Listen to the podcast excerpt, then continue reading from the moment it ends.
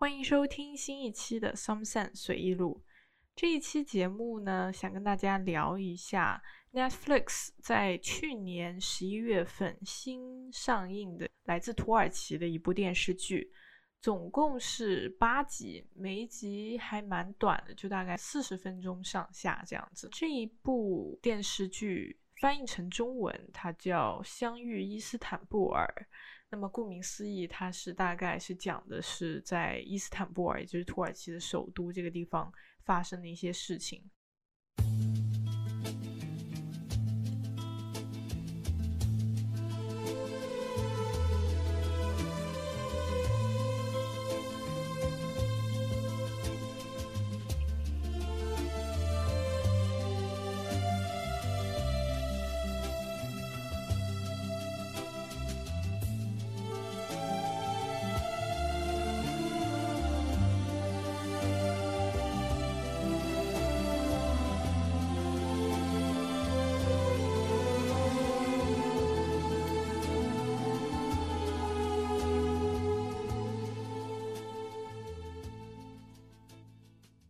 土耳其语的这个名字跟英文的这个名字，包括到中文名字，它其实这3个名字的意思是不太一样的。我不知道为什么要这样翻译，因为每一个翻译都感觉不太准确。它的直译就是从土耳其语直译过来，其实是一些不一样的事情。当然它是一个好的方面，它是一个褒义词，它有点像是土耳其的那种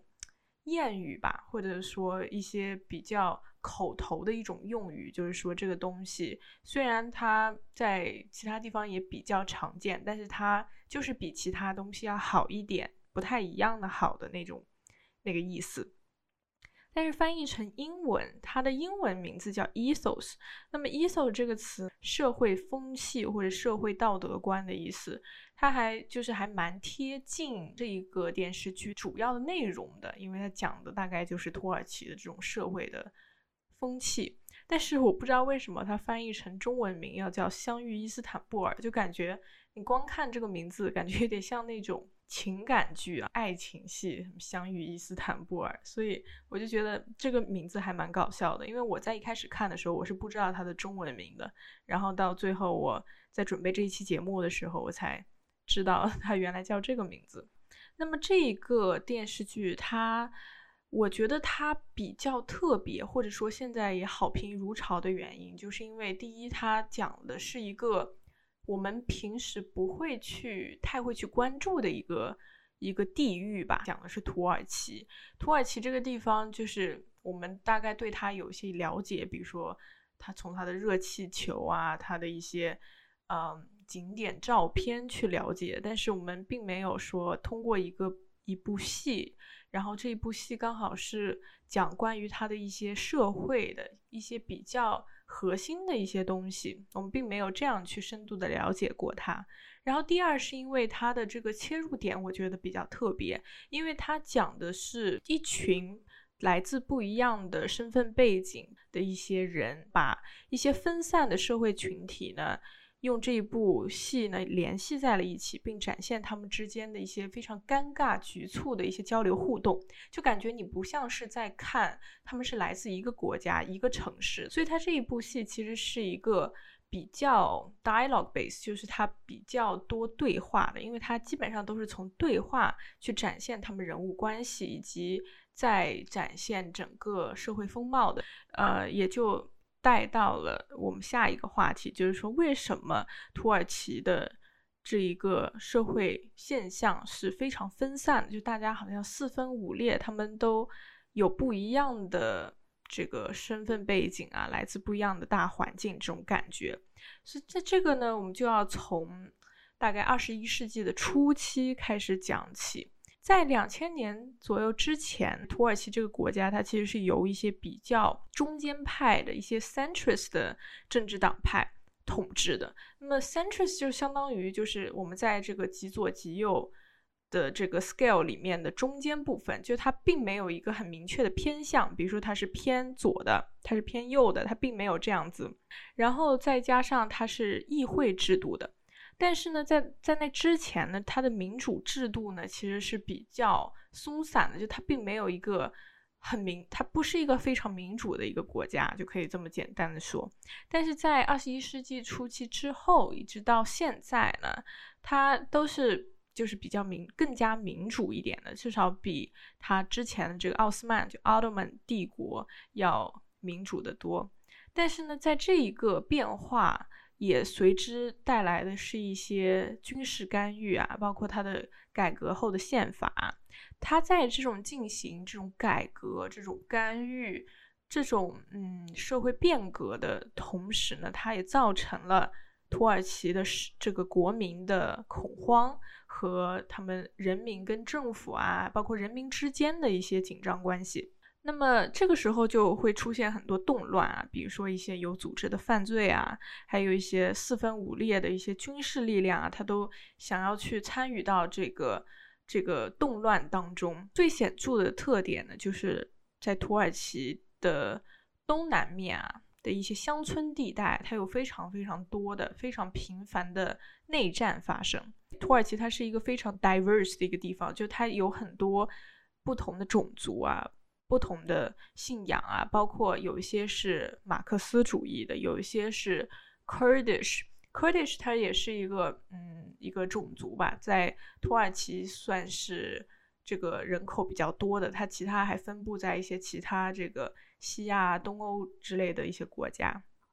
那么就由这种 Marxist 跟 Kurdish 的这些独立分子引起的这种内战，包括呢还有很多在主要城市、一些大城市的一些频繁的爆炸和刺杀都有发生。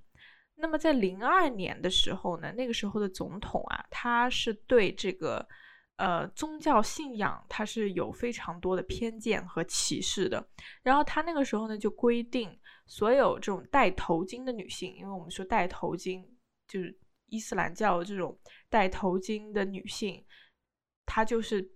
代表就是他是公开他宣布自己是一个 religious person。 那么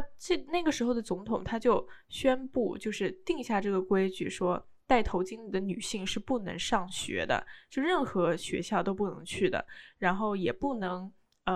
担任一些公共的政府的职位，比如说什么警察呀这种政府职位的。所以那个时候这个总统就是一个非常对宗教是非常歧视并且不包容的这样的一个领导者。所以呢他就造成了如今的土耳其社会，它是一个非常愤怒的，它是报复的，并且有限制的一个社会。然后它的主流媒体呢是被政府全部控制的，然后法律是中央集权的，然后它这个社会呢也越来越多样性，就它有很多来自别的地方的移民啊，然后它有刚才提到的这个 Kurdish 就是库尔德的这个少数族裔的人群啊，包括还有很多没有就业机会的一些叙利亚的难民。所以它里面就是英语就是 melting pot 就这样的一个东西，它里面是非常多样性的。然后我在网上就读到一篇由土耳其人发的一篇文章，它上面就说到了一些土耳其的一些现状，他举了一些例子啊，比如说 doctors being beaten, rapists walking free， 医生呢是被打的，然后强奸犯呢是可以就是自由的行走的，然后记者啊还有一些学术界的人群是会被监禁的，就是会被关到监狱里的。自由的想法啊，包括就是自由的言论是会被限制的。一些非常边缘化的一些不信任，因为他们之间这个人群太复杂了，他们人与人之间是不信任的，这些不信任也是在激增。然后包括他的经济情况是在非常就是剧烈的在下降的。所以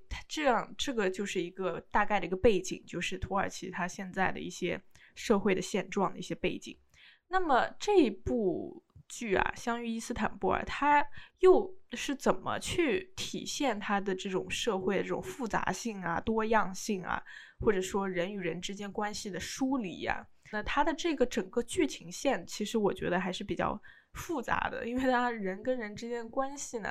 太多了，然后都由一个主要的一个人物串在一起。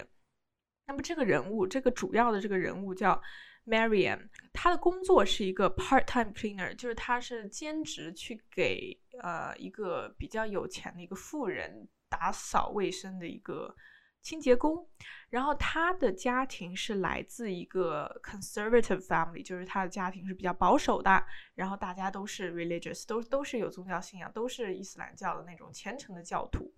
她的家呢是住在这个伊斯坦布尔的郊区，所以她如果她要去这个富人家里打扫卫生的话，她每天要走好长的路啊，然后要坐好多站的 bus， 这样才能到那个伊斯坦布尔的市中心。在这个影片一开始，他是有交代了一个背景，就是他时常会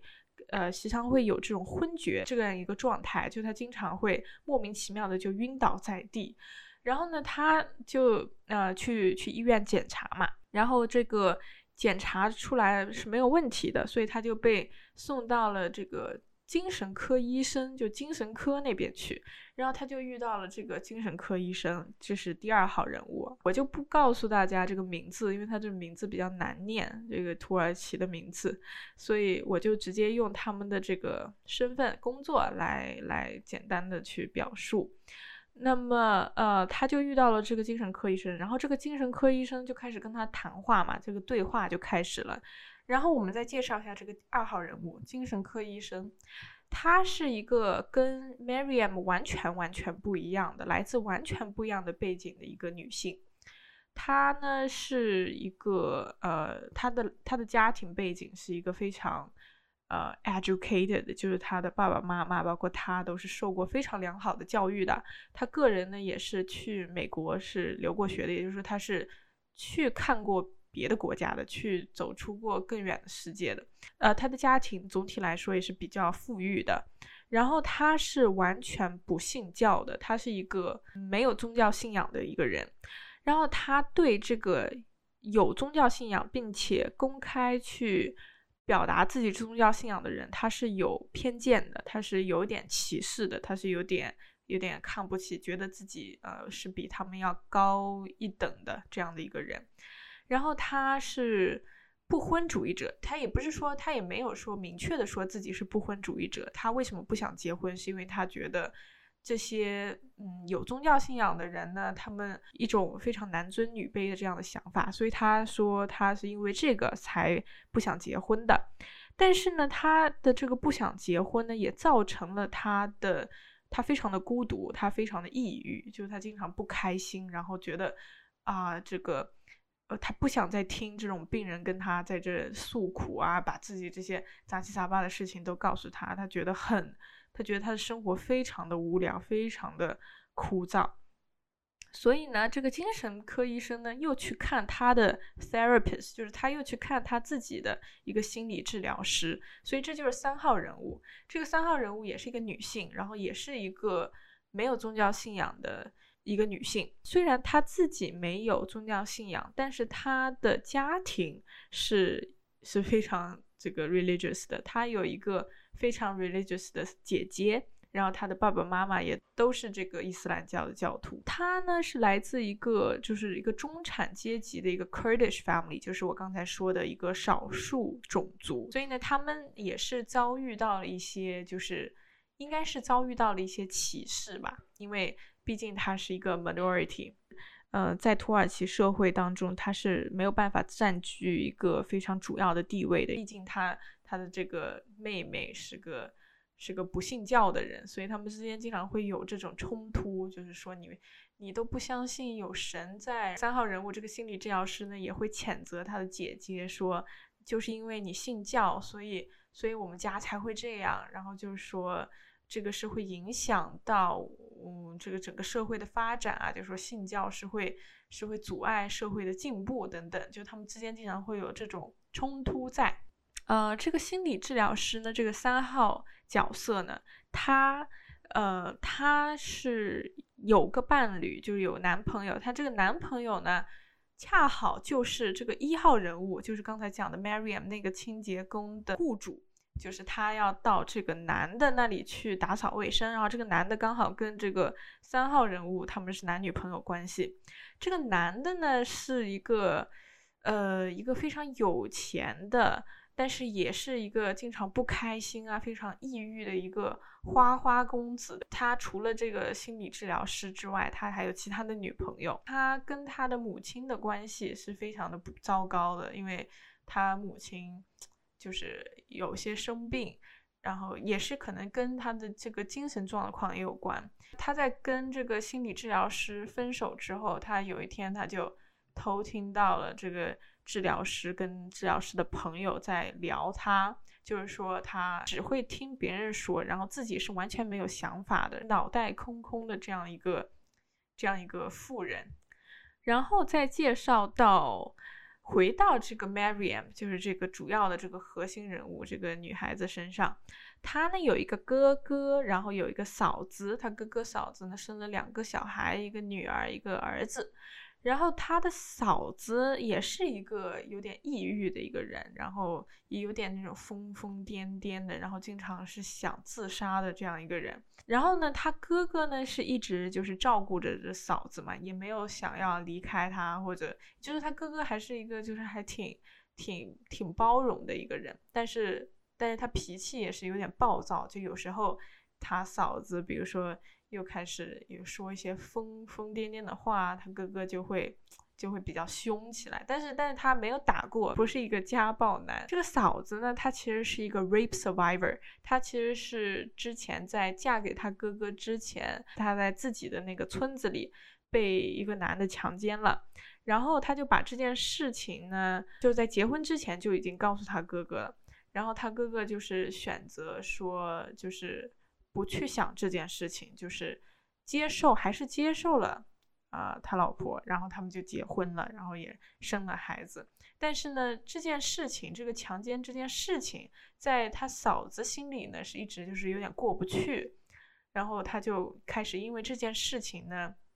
就越来越忧郁越来越抑郁，然后就是心里就是总有这种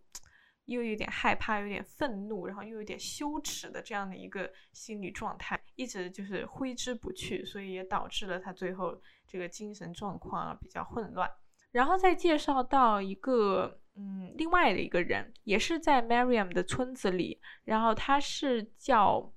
Hoja， 他这 Hoja 他大概意思呢是一个大师智者的感觉，就是一个比较受人尊敬的一个称号，然后一般都会用在比如说在中东地区啊南亚啊东南亚中亚地区的一个比较 religious symbol。 然后这个人呢就是经常会去帮他村里的这种村民去开导问题啊，然后就大家都非常尊敬他，所以他们有问题呢都会去找他，大家都非常迷信他。但是他也是一个非常爱自己家庭的一个男人，他大概多少岁啊？五六十岁的样子。他有一个老婆，然后还有一个女儿。大概最后一集吧，我觉得他说他的女儿其实并不是他们亲生的，而是领养的。那么这个是另外一个话题了。但是他的女儿呢，又是一个很有意思的角色。他女儿是一个大学生，是一个学经济学的一个大学生。这个女儿呢，她非常喜欢听这种外国的音乐啊，那种电子音乐、摇滚音乐，很嗨的那种，就天天晚上就偷偷的瞒着他爸爸，就是在他房间戴着耳机听那种音乐，然后在自己房间蹦迪。他也 review 他自己，他其实是一个同性恋，但是他没有告诉他的爸爸，因为他知道他爸爸是绝对不会允许这种事情发生的，因为他爸爸他本身是一个非常信教的这样一个角色，所以呢他没有打算告诉他爸爸，他也没有告诉他妈妈。但他妈妈比较早就去世了，大概在多少集五六集的时候吧。他妈妈是一个比较包容他的一个人，比较宠他的，就是他妈妈就是知道他会去听这种外国的音乐，但是也没有阻拦他，而且还帮他一起就是瞒着他爸爸这样子。在这个电视剧的最后一集，这个女儿她要回到她的大学去继续上学了，然后这个时候呢，她他爸爸就问他说，你有没有准备好这个行李，有没有准备好打包好，有没有准备走。然后他女儿就说，我准备好了 I'm ready。 然后呢这个爸爸呢就看了他一眼，然后就说你还是先去准备好吧。然后这个女儿说，我已经准备好了。为什么他们有这样一个非常奇怪的对话？因为他爸爸发现他女儿在出门的时候没有戴头巾，就是他女儿在前面7集都是戴着头巾的，因为他在他爸爸面前他得装作自己也是信教的那种感觉。但他的最后一集他选择了坚定自己的选择，他选择了我不戴头巾了，我不戴头巾的回去上学了。然后他爸爸呢就有点吃惊，但是还是尊重了他女儿自己的选择，他就点了点头，然后目送他女儿上了这个巴士，然后去学校。所以这个最后一集这个部分我觉得还是挺感人的，因为他爸爸作为一个村里都非常尊敬的这样的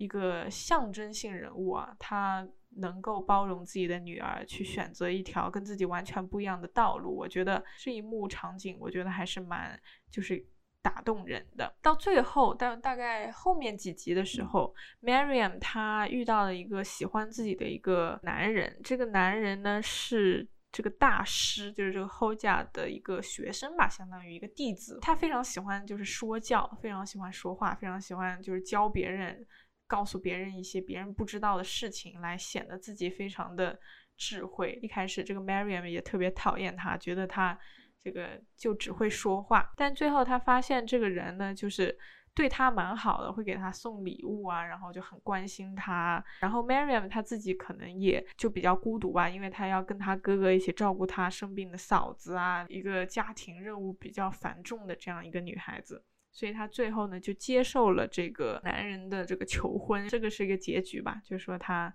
拿着那个戒指然后笑了。所以刚才就讲到这个整个电视剧的大概的一个架构，包括它的情节等等。那么接下来呢再跟大家简单的总结一下这个电视剧的一些特点吧，因为它是一个比较 context based， 就是它是比较就是你需要一个大环境一个背景去理解。就像我刚才说的，它是一个非常 dialogue heavy 的一个电视剧，它的对话是非常intense 的，非常密集的，因为它展现了这些来自不同身份背景的人的一些日常的交流，日常的对话等等。然后它还有一个特点，就是它每一个角色在这个剧里面都是不开心，都是不幸福的，他们有自己独特的那种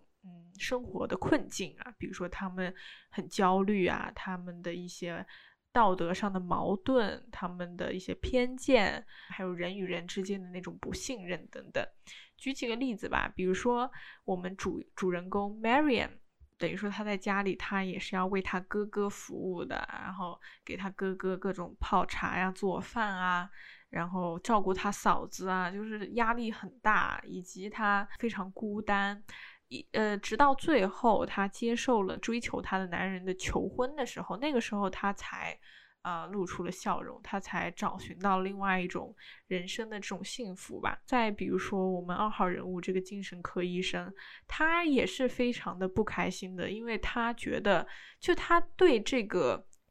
有宗教信仰的这些人的这种偏见把他也搞得很不开心，觉得这个社会变得越来越封闭，越来越闭塞，就是因为这些宗教信教的人越来越多，导致我们这个社会无法进步。就他的这种对这些宗教信仰就这些人的这种看不起啊、看轻啊，或者说一些歧视，也搞得他自己很不舒服，因为他就一直生活在这种愤怒啊、有点仇恨的这种心理状况当中。然后比如说这个大师，就是那个智者，他一直生活在自己的这种他妻子去世的这种痛苦当中，无法自拔，他就天天就是浑浑噩噩的在那度过，就因为他一直非常想念他的妻子。然后他的女儿呢也是生活在他的这种不幸当中，他一边要欺瞒自己的爸爸，然后也在失去母亲的那种痛苦当中。还有包括他的这个 Meryem 的嫂子，作为一个 rape survivor 他的那种悲伤，他的那种痛苦，还有他哥哥也是照顾他的妻子，也是这种非常痛苦非常难受的这样的一个环境。所以每个人他都有自己的那种不幸，但他们每个人都把这种煎熬不去告诉别人，不去说出来，然后他们彼此之间也不分享他们的这种痛苦，戴上他们的面具去交流。所以呢，就是通过这样的一个故事去展现伊斯坦布尔以及土耳其的这种社会的多样性，以及他们充满生机，就是大家好像都在一直在动，热闹非常忙碌的这样的一个生活。然后到最后呢，这个在最后一集啊，这个二号人物就是这个精神科医生，他就跟这个 Meryem 他们两个呢也是关系就是越来越好。因为一开始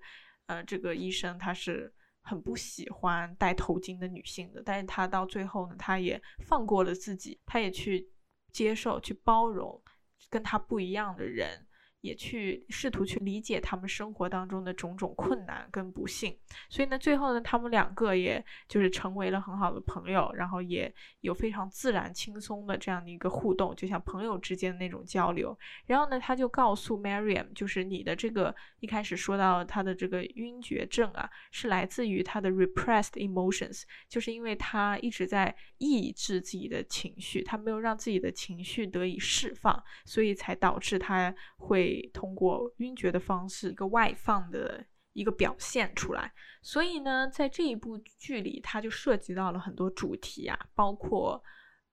一些亲密关系、家庭关系，一些心理的健康问题啊，还有一些内在的跟外在的一些经历过的一些精神创伤，包括人与人之间的联系、沟通、交流。但所有这些主题呢都是跟土耳其的这个社会、这个文化包括它的政治结合的非常紧。那么最后呢很多人都达成了共识，比如说 Meryem 的哥哥跟嫂子他们之间也是放下了成见，然后他们也是拥抱了彼此的过去，然后也是他的嫂子也是在慢慢的转好，然后 Meryem 跟我刚才说的他的医生也是互相的去达成了一个朋友的一个关系。然后还有他的这个雇主就是那个富家公子，他对他的母亲为自己之前的这种坏脾气啊道歉，然后他们之间也达成这样一个较好的这样的一个关系。所以到最后他们都互相选择了谅解，包括刚才说的那个大师跟他女儿也有了这样的一个父女之间的一个共识，就是他允许也接受他女儿去继续自己的道路。所以呢最后还是一个蛮暖心的一个结局，就是大家好像都找到了自己的幸福跟下一个人生方向。所以呢这个是整一个这部剧的一些特点，它的一些所有我觉得他想囊括的东西。那么说一下技术上面的事情，就是他的技术的一些手法。先说一下他的拍摄手法吧，我觉得他的拍摄手法非常的统一，非常的有一致性，因为他有很多非常慢的镜头，非常稳定，不是那种手持镜头。然后他经常会有那种慢推开的那种远景，以及推进，当要拍人物的表情、脸部表情的时候，它会有一个慢慢推进的一个 close up。 所以它是有这种慢推的远景去拍它的这个环境，整个土耳其的一个风貌，它城市的一些喧闹、一些繁华，然后推进去拍人物的一些心理挣扎、面部表情等等。然后呢他在拍摄的时候他非常遵循他的对称原则，它很多镜头都是非常漂亮的有对称性的那种镜头。这种镜头其实经常会用在就是比如说你想表达它的传统性、它的规则性，它的每一步都是按部就班的，它是不允许有一些很出格的行为的，很有点就是打破常规的那种行为出现的。他每次当在拍那个大师、那个智者跟 Meryem 的互动的时候都是非常对称的，就是在他们的那种宗教那种礼堂里面表达这种宗教的严谨啊，然后对传统的这样一个限制等等。然后他也会经常用到一些 frames within the frames， 就是一些画中画镜头。这个呢也是一个非常典型的，就是说这个东西它是非常被禁锢的，被监禁的，它是很严谨的，它是不允许有任何有任何想要挑战它的规则的一些东西。你会经常看到有一些 frames within frames 在这个戏剧里面。然后除了拍摄手法，再讲一下它的音乐吧。我觉得它这一部戏让我印象非常深刻，就是它的音乐，它的音乐真的超级好听。我在这一期节目里面放的音乐，我挑2首比较喜欢的啊，都是这个《相遇伊斯坦布尔》这一部电视剧里面的音乐。然后这些音乐都是那种没有歌词 instrumental 的那种非常经典的老歌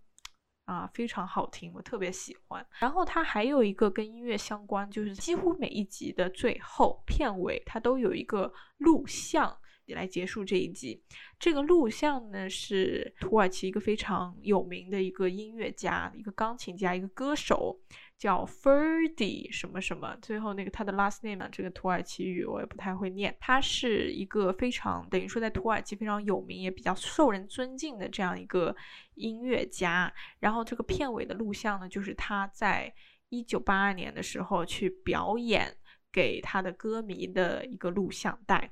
然后他为什么要把这个歌手的录像带放在片尾，我后来也去查了一下，因为我对这个人也不是很了解。他在他的鼎盛时期是被排挤过的，就是他是被等于说有点像封杀雪藏之类的意思的。为什么呢？因为他是一个已经出柜的一个同性恋，所以说他是因为他的这个性取向 sexual preference 被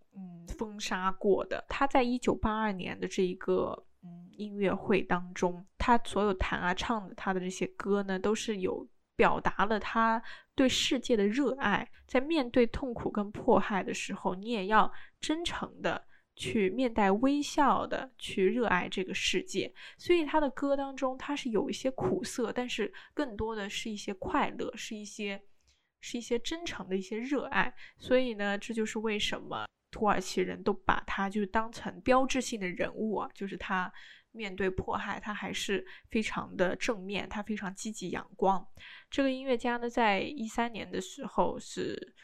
生病去世的。所以呢我想这个电视剧也是用这种方式去纪念这样的一个人物吧。再说到他的一些颜色啊，一些布景啊，装饰等等，他的这个整一个画面的颜色包括它的布景啊，都是一些大地色的一些东西，大地色的场景。它的服装跟它的背景是非常的 match， 就是非常的好看，就你看出来它是非常 visually appealing， 非常的美的这种摄影这种布景。然后它的饱和度呢是都偏低的，但是呢它所有的这个颜色都是以大地色，也就是说暖色调比较集中的这种颜色。然后呢它非常着重的去突出的是它的一些装饰，比如说它经常会拍那些人的家里啊，比如说在 Meryem 跟他哥哥嫂子家呢是那种比较传统的装饰，是一个比较有宗教性质的一个装饰。但是呢在 Meryem 工作的那个雇主家呢是比较非常现代化，就你完全看不出来那是一个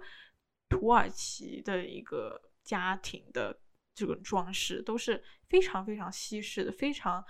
简欧的。也是通过这种不同的装饰啊，这个内饰去凸显人与人之间的这种区别，他们之间的对比，他们虽然生活在一个城市，但感觉好像又生活在不同的地方的这种感觉。每一个元素都是非常小心翼翼，非常精心的去表达它的整个主题，它的 artistic intent。 对，这个就是相遇伊斯坦布尔，我觉得我所理解的所有东西然后分享给大家。这是一个非常高质量的，非常精心制作的一个 Netflix 网剧，所以呢也是非常推荐给大家。如果你还没有看过的话，也可以去试着去试看一下。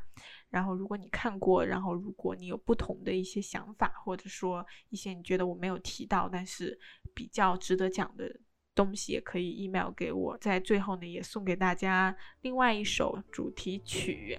来结束我们这一期节目吧。